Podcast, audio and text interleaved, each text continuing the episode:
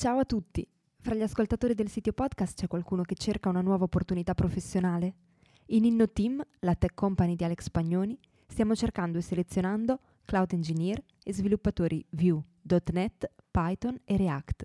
Per saperne di più visita labs.innoteam.it slash carriere, scritto labs.innoteam.it slash carriere.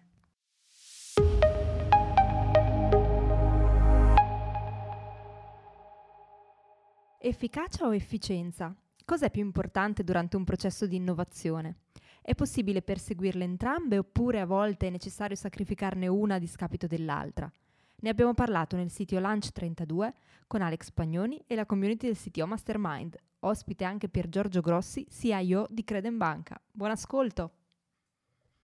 Eh, oggi, oggi siamo qua per parlare di innovazione e soprattutto di mindset che serve per, per l'innovazione, il mindset di un leader per l'innovazione. E ne parliamo con Alex Pagnoni e con Pier Giorgio Grossi, che è stato anche ospite del sito show che abbiamo pubblicato questa, questa mattina. E Pier Giorgio è CIO di Credem, ma ha lavorato anche in altri, in altri ambiti molto diversi, parlando, passando da Ferrari, Ducati e quindi avendo questa esperienza in ambito di innovazione ci piaceva condividere con voi anche i suoi, i suoi insights. Lascio, lascio, la parola ad Alex. Oggi abbiamo appunto ospite Pier Giorgio, con il quale ho fatto una chiacchierata veramente molto interessante, Neschio Show, quindi vi invito anch'io ad ascoltarla, già uscita in podcast, in video.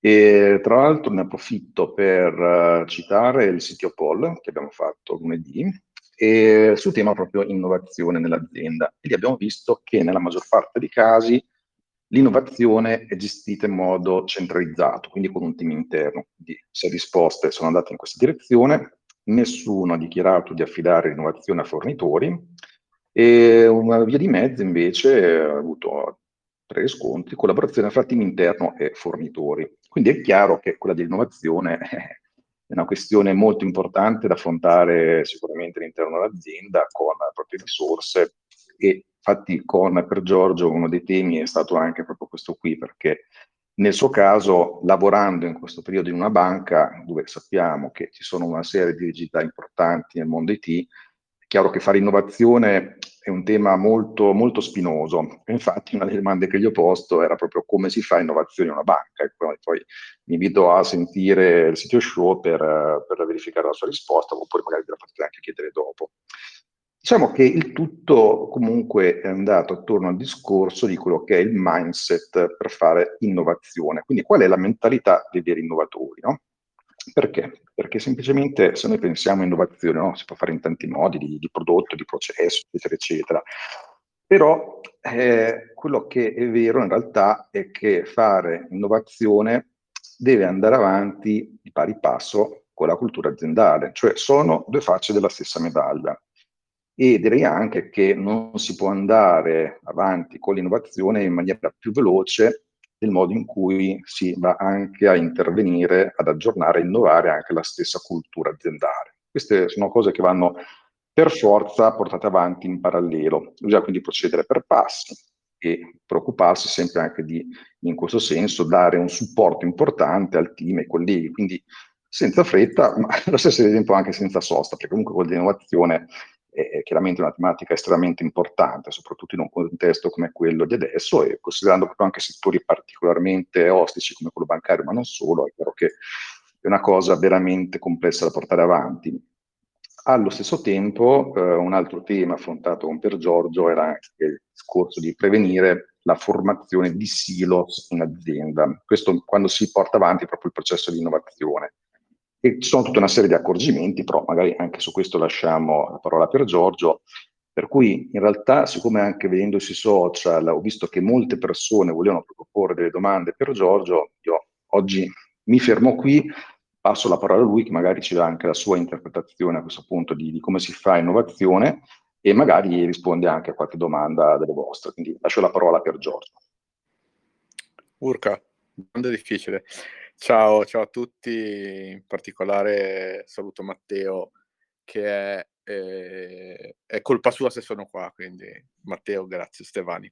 Ehm, Ma allora, tanto eh, fammi dire una cosa eh, rispetto a quello che hai detto, no? Eh, che, cioè, in effetti, per fare innovazione esiste anche un'opzione, un filo più eh, che non tenga in conto troppo il fatto di fare un cambiamento culturale dell'azienda, eh, che è quella di fare un'altra azienda.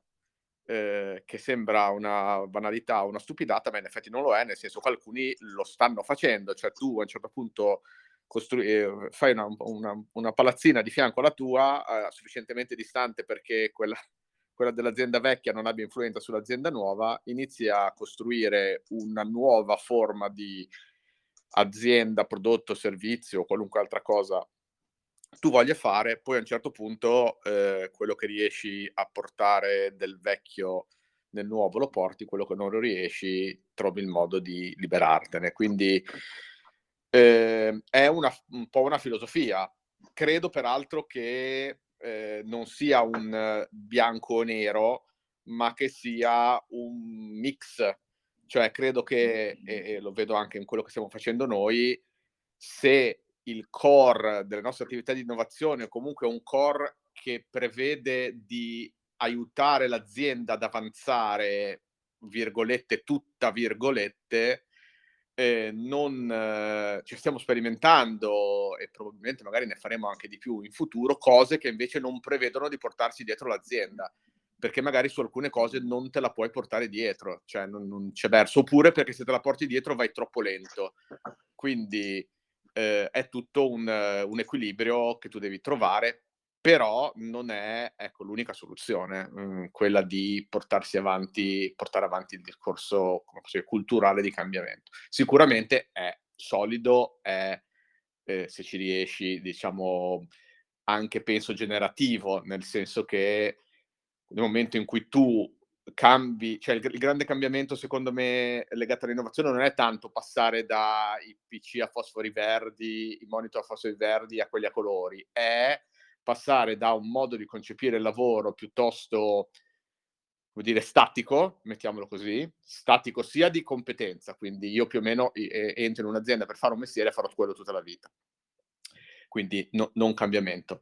Eh, statico di contesto, eh, quindi più o meno le cose vanno così, andavano così, andranno più o meno così, eh, e di apprendimento. Quindi nel momento in cui tu sei in un contesto di quel tipo lì, puoi fare una certa cosa. Nel momento in cui sei in un contesto che è quello attuale per la gran parte dei business, cioè di grandissima variabilità, in cui bene bene non sappiamo neanche che cosa faremo fra 5-10 anni a livello di prodotti, di tecnologie e di servizi, ecco, a questo punto più che imparare una cosa nuova, devi, e dico una roba abusata e strabusata, imparare ad imparare.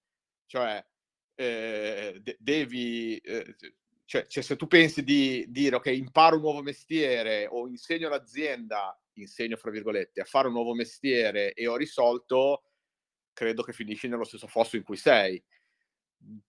Il tentativo che stiamo facendo noi è quello di provare ad aiutare l'azienda a fare un passaggio appunto da, un, da uno stato semistatico a uno stato dinamico, quindi ad essere pronti a cogliere eh, il cambiamento, essere strutturati per il cambiamento, essere metodologicamente pronti per quello, che chiaramente è un grandissimo sbilanciamento, secondo me, fra l'era della, dell'efficienza che è quella de- di tante aziende degli ultimi non so quante decine di anni, da- all'era dell'efficacia. Cioè, ahimè, oggi, eh, no- non sapendo bene in che direzione si deve andare per fare business, conta più probabilmente essere efficaci, quindi essere capaci di raggiungere l'obiettivo, magari sbagliando, magari sprecando qualche energia, semplicemente per il fatto che non sai esattamente quale sarà l'obiettivo, quindi ti tocca provare e quindi anche sbagliare eh, e quindi anche buttare via dei soldi. Dico, uhm, conviene fare questo che non conviene limare eh, l'efficienza di, di, di, di processi che, che, non servono più a nessuno. Che però è molto complicato perché ovviamente la riga del meno nel conto economico è abbastanza facile. Quindi conti le persone, conti le risorse, eccetera, e dici, uh, guarda quant- quanto è grosso questo meno. Non possiamo fare un po' meno meno? Che così totale il più diventa più grande. Quindi quello è facile da fare. fra, facile fra virgolette. Eh. È quello che siamo allenati a fare, che anche un po', eh, penso agli ingegneri, ti insegnano a fare, no? L'ottimizzazione, tutte quelle robe lì. Il tema è che oggi la domanda è, questo ci porta, cioè ci farà stare e campare l'azienda fra cinque anni o no? La mia, diciamo, idea è no. Quindi tocca scommettere un po' di più e sprecare un po' di quella efficienza e trasformarla in efficacia. Parliamone.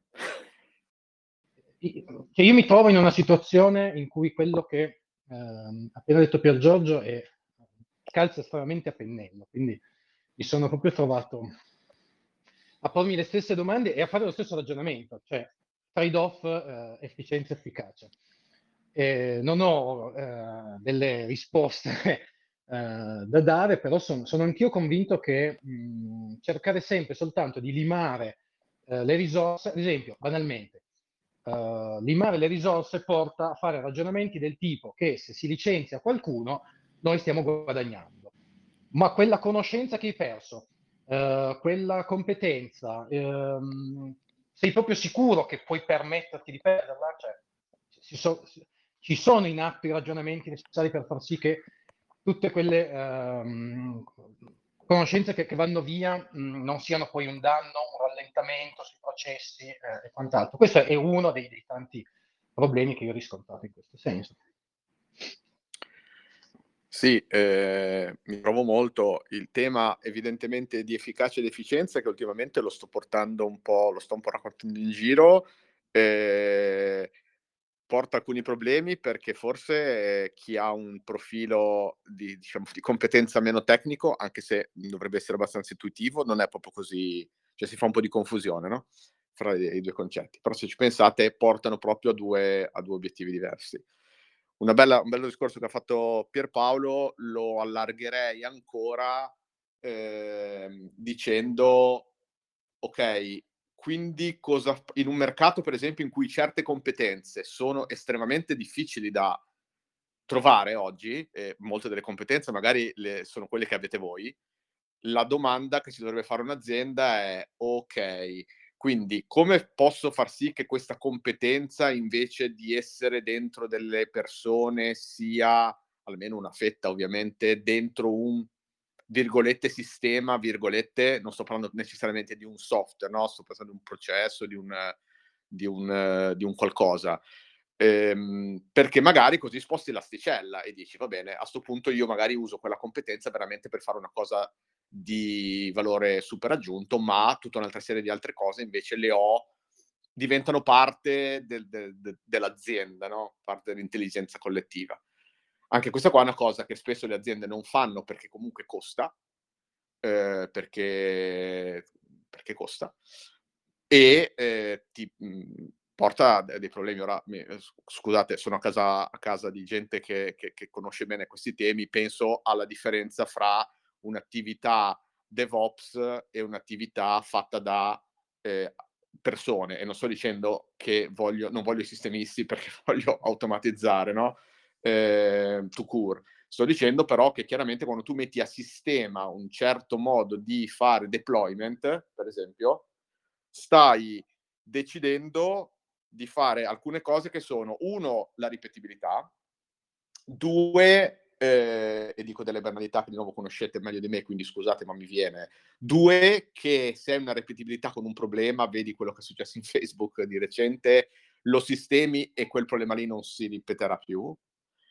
Eh, tre, ti obbliga probabilmente a rivedere eh, il, il, il, mondo in cui vivi da un punto di vista diverso. Mi ricordo un po' di secoli fa, quando eh, era pre pre eh, microservizi, ma eh, era virtualizzazione. Io ho i capelli abbastanza, ho po- abbastanza pochi capelli per ricordarmi abbastanza bene quando diciamo è arrivata l'era della, de- della virtualizzazione. Mi ricordo che io dicevo, guardate, se tu c'hai un merdaio di, di, server sparpagliati, non è che perché li, li, li virtualizzi e eh, no, no, riduci il merdaio, scusate il termine tecnico, no? anzi, probabilmente ne hai ancora di più. È però un'occasione straordinaria per ripensare il modo con cui gestisci il tuo merdaio. Quindi, di nuovo, la tecnologia non tanto e non solo, e questo qua è un po' un mio mantra, forse ne abbiamo parlato anche, non mi ricordo, eh, nel, nel, podcast, non è tanto, non è solo il valore di per sé della nuova tecnologia, ma quello che ti porta dal punto di vista del ragionamento, del modo di, di gestire quel pezzo in cui la tecnologia insiste. Quindi, nel caso del DevOps, non so, tutto il deployment, quella roba lì. Cioè, la trovo un, un'occasione straordinaria per cambiare il modo di pensare e di lavorare, oltre che, ok, figo, eh, ora lo faccio con un click. Se posso aggiungere una, un, ancora un pensiero, ehm, io ho trovato che a, adottare pratiche di automazione è stato sicuramente un toccasana, ehm, e anche se appunto alle volte si può fare, se la si può fare anche male l'automazione, si possono quindi Vabbè. creare eh, può, no. E quindi eh, io eh, diciamo che metto in cima alla, al mio, alla mia piramide del, dei bisogni del, dell'azienda che non vuole sprecare risorse, eh, quella del documentazione come processo, no? quella del eh, considerare eh, il mantenere le informazioni, scrivere le informazioni, far sì che persistano in una qualche forma come un qualcosa che deve essere parte delle attività quotidiane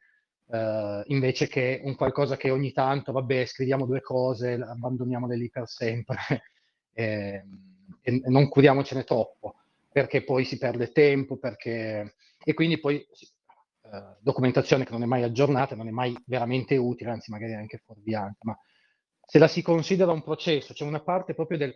Uh, se ho ricevuto un'informazione, la dovrei trascrivere, dovrei assicurarmi che l'ambito di cui si è parlato um, sia da qualche parte ci, eh, esista come anche in una, in una, forma scritta, secondo me questo porta molto valore all'azienda e fa sì che tutti poi sia, siano eh, responsabili, depositari del, eh, dell'occuparsi, del mantenere aggiornato ed è l'unico modo poi per, per far sì che quelle informazioni persistano, siano aggiornate, siano corrette.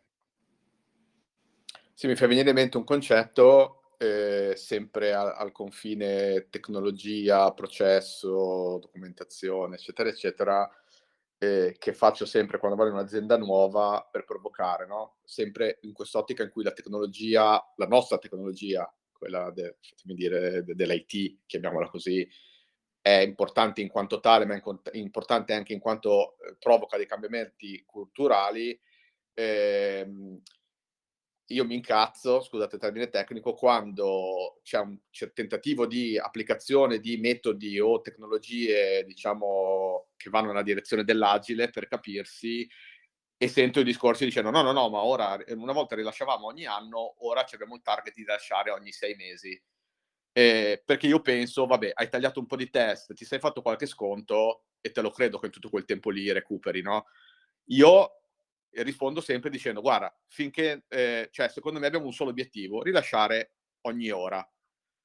Tutto il resto mi sembra che sia della perdita di tempo. Ovviamente ben conscio del fatto che se un sistema oggi viene rilasciato in un'ora, eh, rilasciare ogni ora, scusate, ogni anno rilasciare ogni ora, per non dire ogni minuto, eh, è un salto quantico.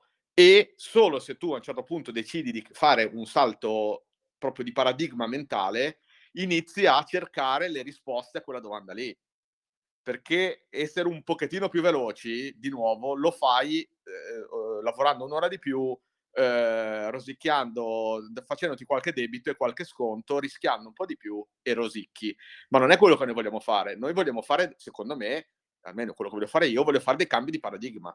Quindi cambi di paradigma li fai se fai un cambio di paradigma. Ok, passiamo da un, un anno a un'ora impossibile. Ok, cosa ci servirebbe se, se volessimo, come dovremmo essere organizzati, che tecnologie avremmo bisogno, che eh, modo di pensare. Quindi questo secondo me è anche una delle cose che così eh, mi piace fare, soprattutto quando faccio un mestiere più vicino alla tecnologia rispetto a quello che sto facendo adesso, per eh, ispirare i, i, cambiamenti di paradigma. Poi è ovvio che non è che magari la lasceremo immediatamente dopo un'ora o ogni ora e magari non lo faremo mai. E è l'unico modo per far pensare la gente, secondo me, le persone in modo radicalmente diverso. Cioè vedere punti di vista che oggi non vedono. Se no si attaccano, partono dal punto di vista vecchio e iniziano a limare di nuovo efficienza. E invece io voglio essere efficace, non efficiente. Poi sono genovese, dovrei pensare più all'efficienza, lo capisco però. Grazie per Giorgio. C'è qualcun altro che vuole fare una, una domanda o ragionare su questi temi? Ma, ehm, volevo dire due cose. Innanzitutto eh, che Pier Giorgio è qua per la grandissima capacità delle cose fighissime che ha fatto negli ultimi anni e non perché l'ho invitato io. Ecco. Quindi volevo smarcarmi da questa premessa molto molto alta che ha detto Pier Giorgio. E detto questo, secondo me uno degli aspetti principali, eh, diciamo, per favorire l'innovazione è questo atteggiamento che Pier Giorgio sta portando in Credem, secondo me, di digital enablement e non di, eh, di digital officer, di innovation officer, scusa, innovation enabler e non innovation officer, nel senso di stimolare gli altri a fare, di farli portare avanti con le loro forze, le loro, i loro progetti senza necessità di dover essere sempre quello che fa le cose, nonostante nonostante tu eh, possa, data la tua esperienza, fare i progetti, portarli a terra, scaricarli, fare tutto anche tu, tipo one man band, eh, mettendoti un team, hai questo approccio molto di enablement che è, secondo me è vincente sull'innovazione, sulla crescita culturale dell'azienda. Questo secondo me è il primo aspetto eh, che mi piace sottolineare. La, la, domanda che avevo è questa, eh, siamo in un regime di smart working, ehm, persone che non hanno più un tempo, un luogo, un orario di lavoro, cose di questo tipo, ma persone che tendenzialmente hanno un mestiere. In un'azienda come Credem, che immagino essere un'azienda in cui le persone hanno nativamente tante cose da fare, e quali diciamo possono essere gli appigli per stimolare le persone, ingaggiarle, a spingerle a voler fare quel pezzettino in più che di solito l'innovazione richiede. Ecco. Oh, bella domanda. Allora, eh, devo dire che Credem aveva fatto già un po' un percorso eh, di, pur senza sapere ovviamente che sarebbe stata sta, sta disgrazia, sia tecnologico, quindi banalità, ma per una banca non lo è. Noi siamo su Google con tutta la piattaforma posta, calendar, eccetera, eccetera. Ripeto, magari voi ci siete tutti e, e, e per, per, l'essere umano medio non è un problema, ma per una banca vi assicuro che non è così normale essere su Google.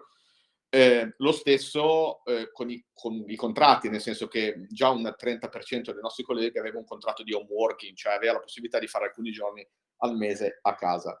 Quindi, e, e più tutta la parte di leadership diffusa, tentativo di superare le gerarchie, eccetera. Dico tentativo perché è un processo che non è che mica finito e non è neanche finito con col Covid, diciamo che eh, è un processo che sarà molto lungo, soprattutto in un'azienda molto strutturata come una banca o come, come qualunque altra azienda sarà un lungo processo. Comunque era già partito, quindi è stato relativamente facile eh, fare il passaggio.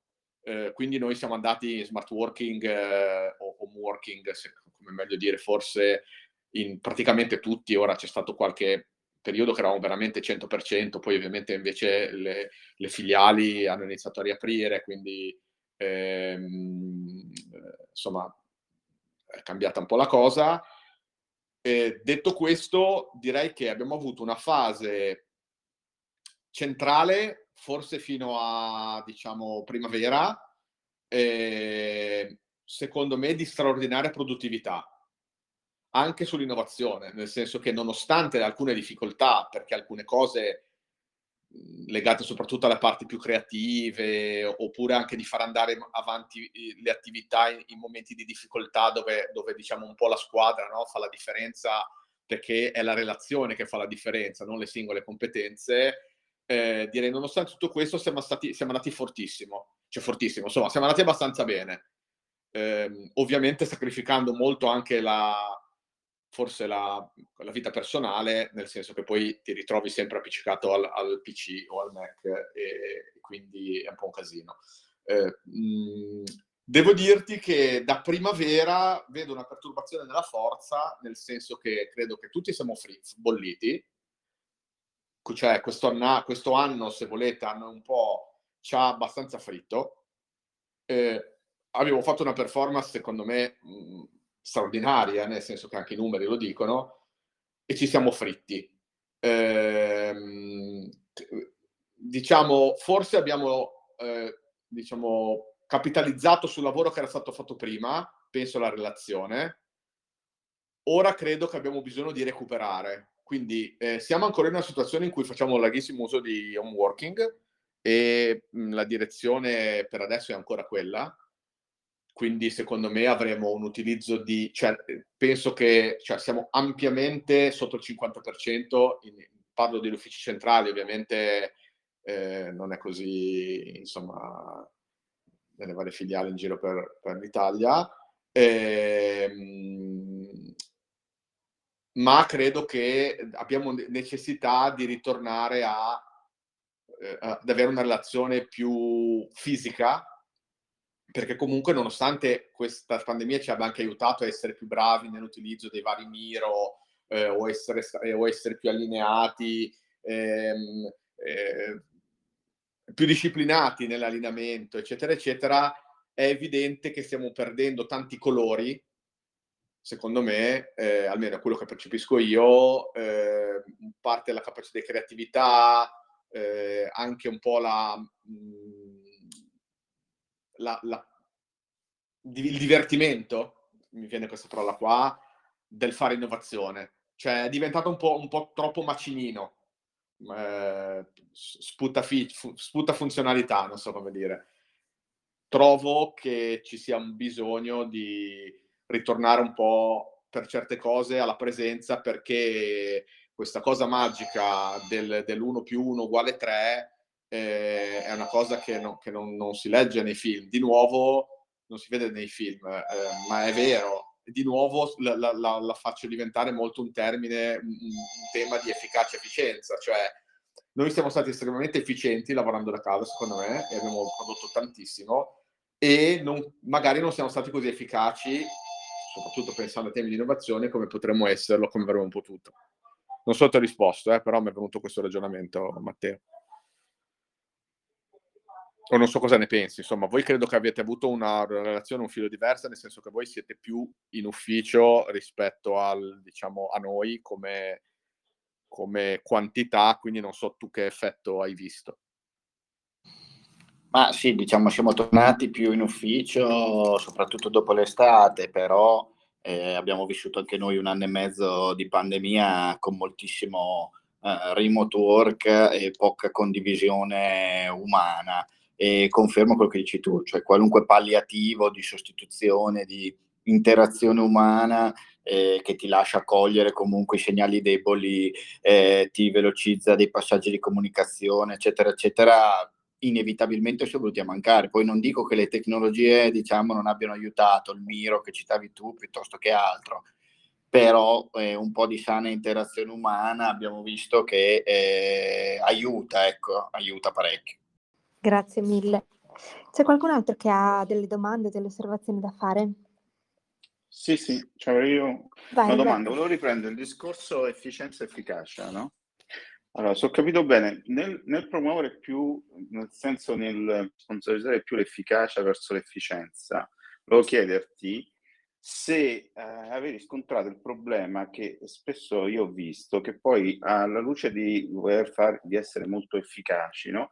i processi interni al gruppo, all'azienda, si legano necessariamente a persone e non, scusate la ripetizione, a processi.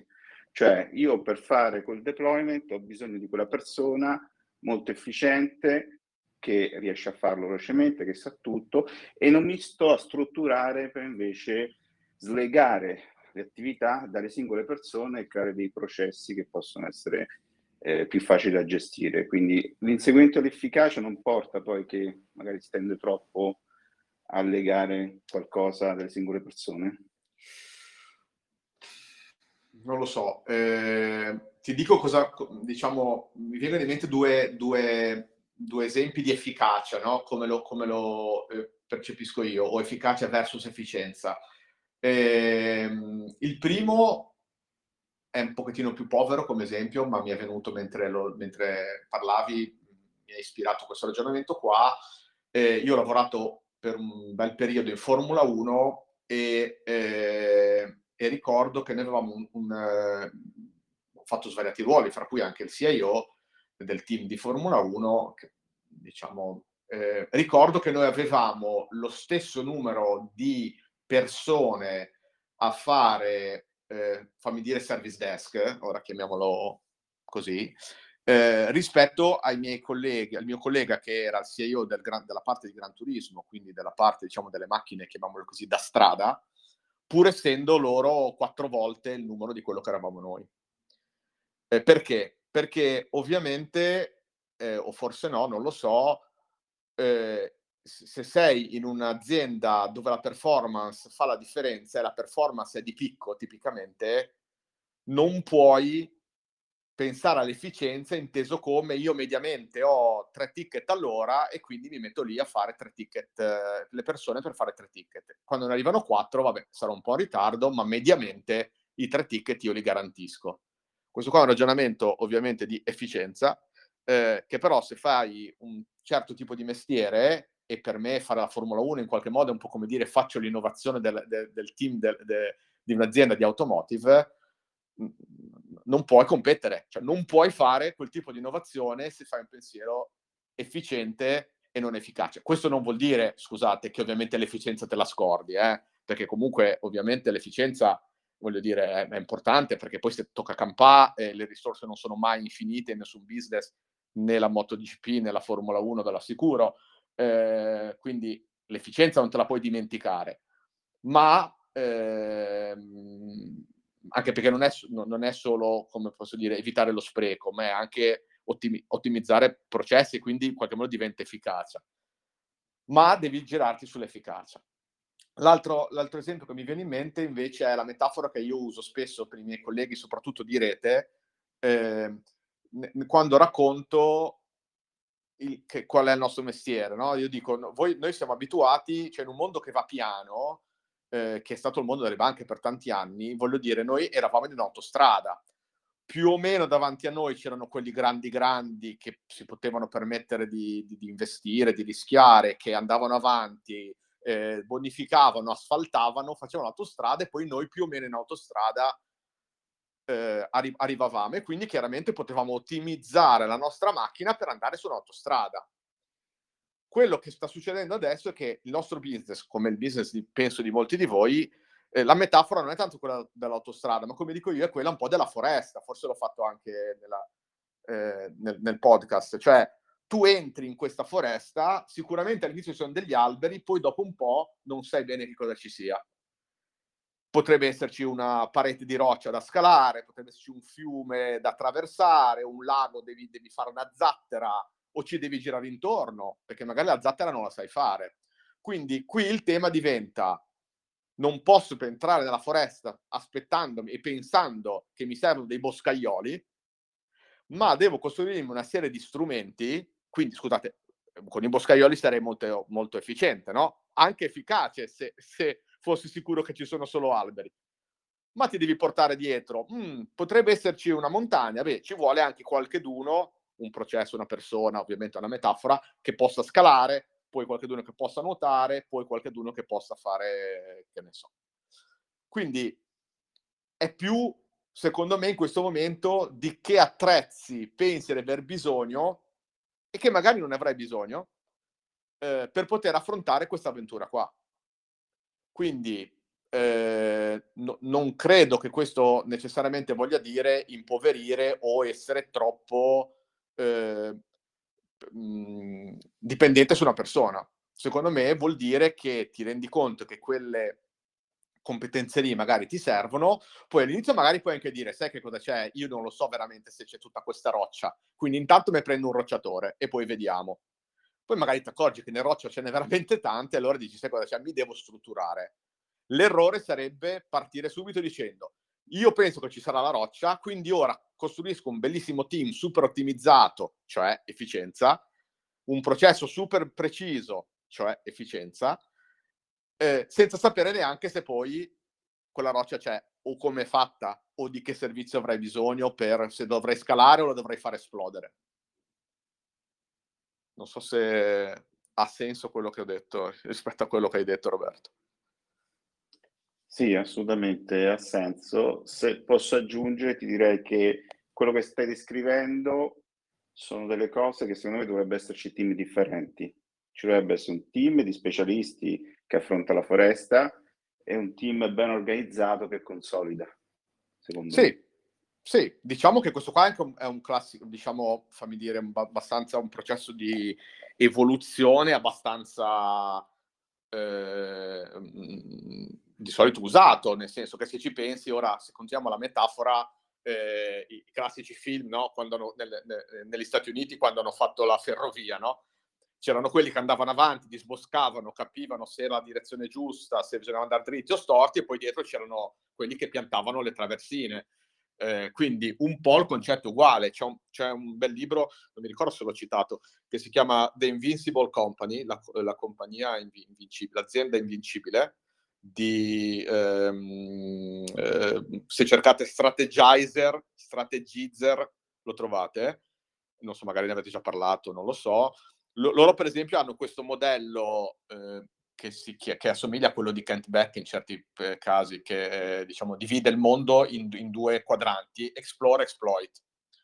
Lui dice, guarda, i progetti, le attività stanno per una certa fase in explore, eh, alla ricerca di o revenue o eh, nuove strade. A un certo punto, quando sono abbastanza maturi, quindi forse escono dalla foresta, nella nostra metafora, diventano exploit e allora lì il concetto è ottimizzazione e quindi di nuovo efficienza, perché ora che eh, funziona cerchiamo di fare dei soldi, quindi ha molto senso, che è quello che stai dicendo tu, e cerchiamo anche di eh, minimizzare la probabilità di andare fuori mercato, cioè eh, speriamo che quella, quella, che è diventata una cash cow, come dicono quelli bravi, cioè una buona fonte di revenue, eh, continui a esserlo, no? quindi di non, di, di, di non, diventare obsoleti. Un'altra cosa che mi viene da dire, che è lo stesso concetto eh, che ho sentito dire da eh, Bezos eh, di, di Amazon, è, lui dice, eh, io quando lancio un nuovo prodotto, allora lui dice, tanto noi siamo una multibillion company, quindi dobbiamo fare scommesse e errori da, da, da billion, no? Quindi fate scommesse della dimensione della vostra azienda, non state a fare l'innovazione mettendoci 10 lire, no? Perché non ha senso.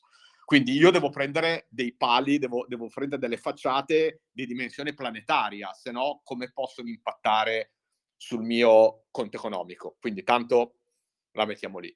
La seconda cosa che dice è io quando faccio queste scelte qua mica sto pensando all'efficienza, io penso all'efficacia, cioè io ho bisogno di validare, che poi è la solita menata dell'in startup, eccetera, eccetera, che quel prodotto abbia, eh, risolva un bisogno, che sia credibile, che te lo dà Amazon, eccetera, eccetera. E c'è pieno di prodotti di Amazon, beh, pieno no, però ce ne sono anche abbastanza famosi prodotti che poi l'hanno ritirato, no? Lui, lui dice, io all'inizio non posso pensare di buttare fuori un prodotto e guadagnarci subito io poi ho gli ingegneri bravi, che è quello che hai detto tu, che nel momento in cui scopro che quel telefonino fatto da Amazon ha senso, la gente lo compra, soddisfa dei bisogni e la gente è a posto con quella roba lì, vedrai che tempo qualche mese me lo trasformo in una roba che è anche conveniente per l'azienda di essere prodotto. Quindi lui non mischia i due temi, prima efficacia e poi lo rende efficiente. Senti, volevo farti una domanda. Eh, quali problemi comuni incontri di solito quando inizi queste due trasformazioni? E come convinci un po' le persone che non sono d'accordo con te? Bella domanda. Allora, ma allora, tanto cerco sempre eh, di assicurarmi, eh, soprattutto penso alle mie ultime esperienze, eh, che ci sia un commitment forte dall'alto. Ehm, perché poi alla fine delle fini, se non ci crede il capo in testa, eh, il consiglio d'amministrazione, il direttore generale, la cosa non succederà. Punto.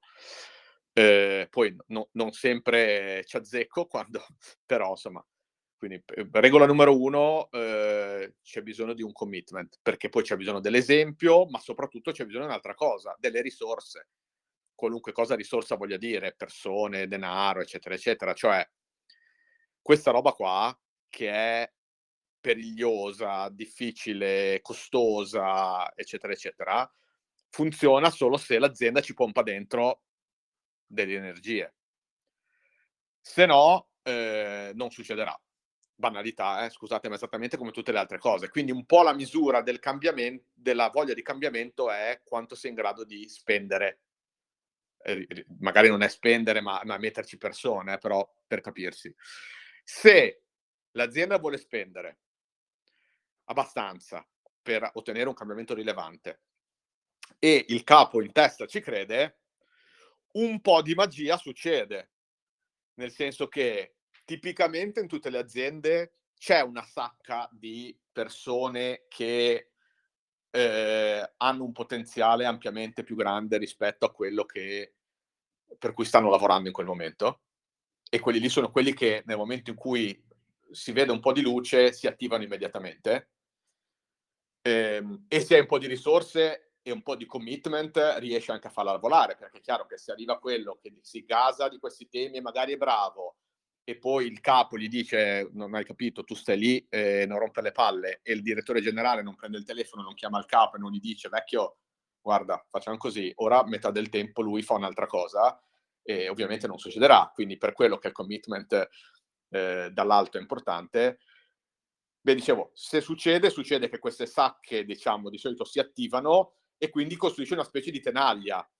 Cioè, da un lato hai una community più o meno invasata eh, o comunque nei generi o comunque nelle assi che nascano eh, che diciamo spingono, fatemi dire dal basso, hai una spinta dall'alto in parte del direttore generale o insomma le figure apicali, in parte magari anche nel consiglio di amministrazione. Noi per esempio in Creden lavoriamo molto bene con il consiglio di amministrazione ehm, che, che, ci fa passare un sacco di attività, che, che ci mette la faccia. Eh, a questo punto tu hai creato una specie di pinza che ovviamente agisce dove? Agisce nel, nel problema, che è il middle management. Cioè il problema del cambiamento è che c'è una fascia di persone che dopo tutto hanno raggiunto una posizione, e lo, e lo, e lo dico in assenza di giudizio, eh, per certi versi lo capisco se, se, non facessi questo mestiere, che magari ha raggiunto una certa eh, posizione che quindi vede minacciato il suo status, stipendio, ruolo, whatever, che magari l'ha raggiunta facendo un certo tipo di mestiere e ora non ha più tanta voglia di, di, farne un altro, oppure perché banalmente lui ha sempre fatto così e ti dice ma scusami ma io veramente ne ho fatto per vent'anni, pensavo di, siccome andrò in pensione a mille anni, pensavo di fare la stessa cosa per altri vent'anni e no, eh, purtroppo no. Eh, o, o, per, o, per, qualunque altro motivo eh, ti, ti pinzi un pochettino lì in mezzo il management. E lì non è che, ci sia, che io abbia delle gran, delle gran risposte, nel senso che un po' di quel management eh, te lo porti a bordo, un po' di quel manager non te lo porti a bordo. Diciamo che un po' come diceva Matteo, eh, un po' da paraculi, anche eh, io, diciamo, una delle cose che faccio è cercare di fornire, cioè po- po- pormi non come quello che lo fa, ma come quello che lo aiuta a fare. Cioè, come dico sempre, noi facciamo due cose, ci prendiamo le colpe e creiamo dei podi dove metterci delle persone sopra. Perché alle persone comunque fa piacere, uno, rischia- non rischiare troppo, due, avere una visibilità. Quindi quando io porto ogni due mesi al comitato innovazione che abbiamo creato davanti al direttore generale le 10-15 top persone in azienda, uh, tre team di lavoro che raccontano al direttore generale che hanno fatto innovazione e, lo- e viene il loro capo, ovviamente sto, come posso dire, dando benzina, sto incendiando, sto dando benzina, sto dando energia, gli ho dato dei, degli strumenti per lavorare, gli ho insegnato cose nuove, eccetera, eccetera. Possono succedere due cose, tre cose. Uno, che non cambia niente, tornano tutti a fare il loro lavoro.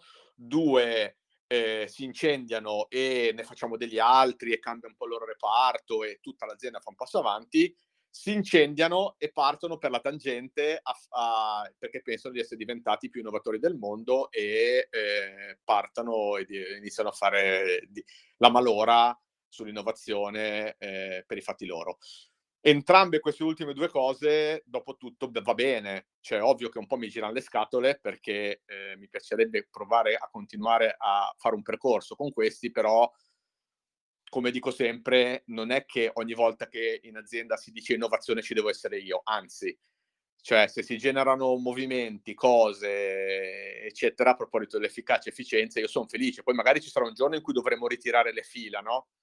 Però è più problem. Cioè, se io avessi in, in, azienda 50 uffici che fanno attività di innovazione che io non so niente, che fanno robe mirabolanti col quantum computing, io prima sono contento, io ho fatto il mio lavoro e quindi posso andare da un'altra parte. Secondo, a questo punto poi magari mi pongo il problema anche di diventare più efficiente oltre che più efficace. Però tanto buttiamo lì della benzina e incendiamo, poi vediamo cosa succede. Grazie, stupenda risposta. E poi hai risposto già a un'altra domanda che ti volevo fare, che era quella come comunichi il successo della tua trasformazione. Vabbè, ma in parte penso che hai risposto. Sì, sì, poi insomma cerchiamo di fare cose interne, cose esterne, ehm, cerchiamo di partecipare a un po' di eventi, insomma spingiamo il fatto che le persone, anche questo non è stato non è stato banale, in, almeno in Credem, che comunque ha una cultura abbastanza eh, della comunicazione abbastanza prudente, diciamo così, nel senso che insomma, poi voi sapete, le banche non è che eh, siano proprio una di quelle robe eh, che godano di grandissima dire, stima, soprattutto in certi contesti, eh, peraltro non solo di stima, ma, ma, ma uno so, so, sottovaluta le complessità eh, e quindi insomma storicamente come poi tante banche non amiamo tanto no? metterci in prima, in prima linea. Una delle altre cose che abbiamo fatto in questo periodo è anche invece quello di provare a esporsi un po' di più. È ovvio che prendi degli schiaffi, ma quando qualcuno mi dice, ah però cavolo in banca, oh, ma sapevi che io non, cioè, non pensavo, ecco, secondo me abbiamo fatto un passo avanti di ehm, ovviamente brand, di employability o di, di attrazione talenti, eh, di anche soddisfazione delle persone che lavorano dentro, che non devono, che non devono per forza diciamo, pensare che sia una cosa brutta dire che si lavora in banca eh, e roba del genere. Quindi anche la, essere un pochettino più coraggiosi nel raccontare quello che facciamo, visto che insomma poi mica sempre è un segreto militare, diciamo così, eh, fa parte un po' del processo che abbiamo fatto in Credem e quindi mhmm, se magari qualcuno ci seguiva prima o insomma che ovviamente eh, qualcuno l'ha notato noi due anni fa non avevamo neanche, cioè la maggioranza dei manager quando sono arrivato non avevano un account LinkedIn, non, non, non scrivevamo mai niente da nessuna parte, tranne su Il Sole 24 Ore Milano Finanza, no? Quindi tranne sulla roba più, come posso dire, proprio di settore. Oggi invece eh, siamo estremamente attivi anche da quel punto di vista. Siamo un pochettino più orgogliosi, cioè siamo sempre orgogliosi, eh, ma ora siamo anche orgogliosi perché possiamo anche un po' raccontarlo le cose che facciamo. Probabilmente anche questa cosa qua, qualche anno fa, eh, un paio d'anni fa, non sarebbe successa, no? Nel senso che eh, noi, ovviamente, io per il ruolo che ho in azienda, non è che vengo a parlare eh, in pubblico, fra virgolette, senza che ho un ok da parte della comunicazione, no? Ecco, mh, mm, il fatto che eh, oggi sia, cioè, insomma, prima era una roba di quelle, uff, non so mica sai se ti lasceranno, ora è abbastanza normale, cioè vedo, ho dieci colleghi al giorno che espongono, raccontano, eccetera, eccetera. Se non ci sono altre domande, vi ringrazio a tutti di aver partecipato, di aver fatto tante domande molto interessanti per Giorgio, di averci permesso di, di portare fuori anche delle questioni che, che interessano tanti di noi direttamente. Vi ricordo che trovate il sito show con Alex e Pier Giorgio online, sia sul sito del sito Mastermind, sia nel um, sito podcast. E, um, e, ci vediamo su Slack. Sì, se, mi volete, se qualcuno mi vuole linkare su LinkedIn, molto volentieri, magari eh, eh, fatevi riconoscere, mm. nel, nel, senso che ne ricevo abbastanza inviti su LinkedIn, quindi eh, dite, ah, ti ho sentito, così almeno iniziamo anche una conversazione fuori, dai. Sì, infatti, ma poi eh, molti sì. sono già nella community, quindi anche su, su Slack c'è certo. anche per Giorgio e certo. siamo tutti. Va bene. grazie, grazie per Giorgio ciao. grazie a tutti. Ciao, ciao, grazie a voi. Buona giornata, buon appetito. Ciao. Grazie a voi. Ciao, grazie. Ciao a tutti, grazie. Ciao.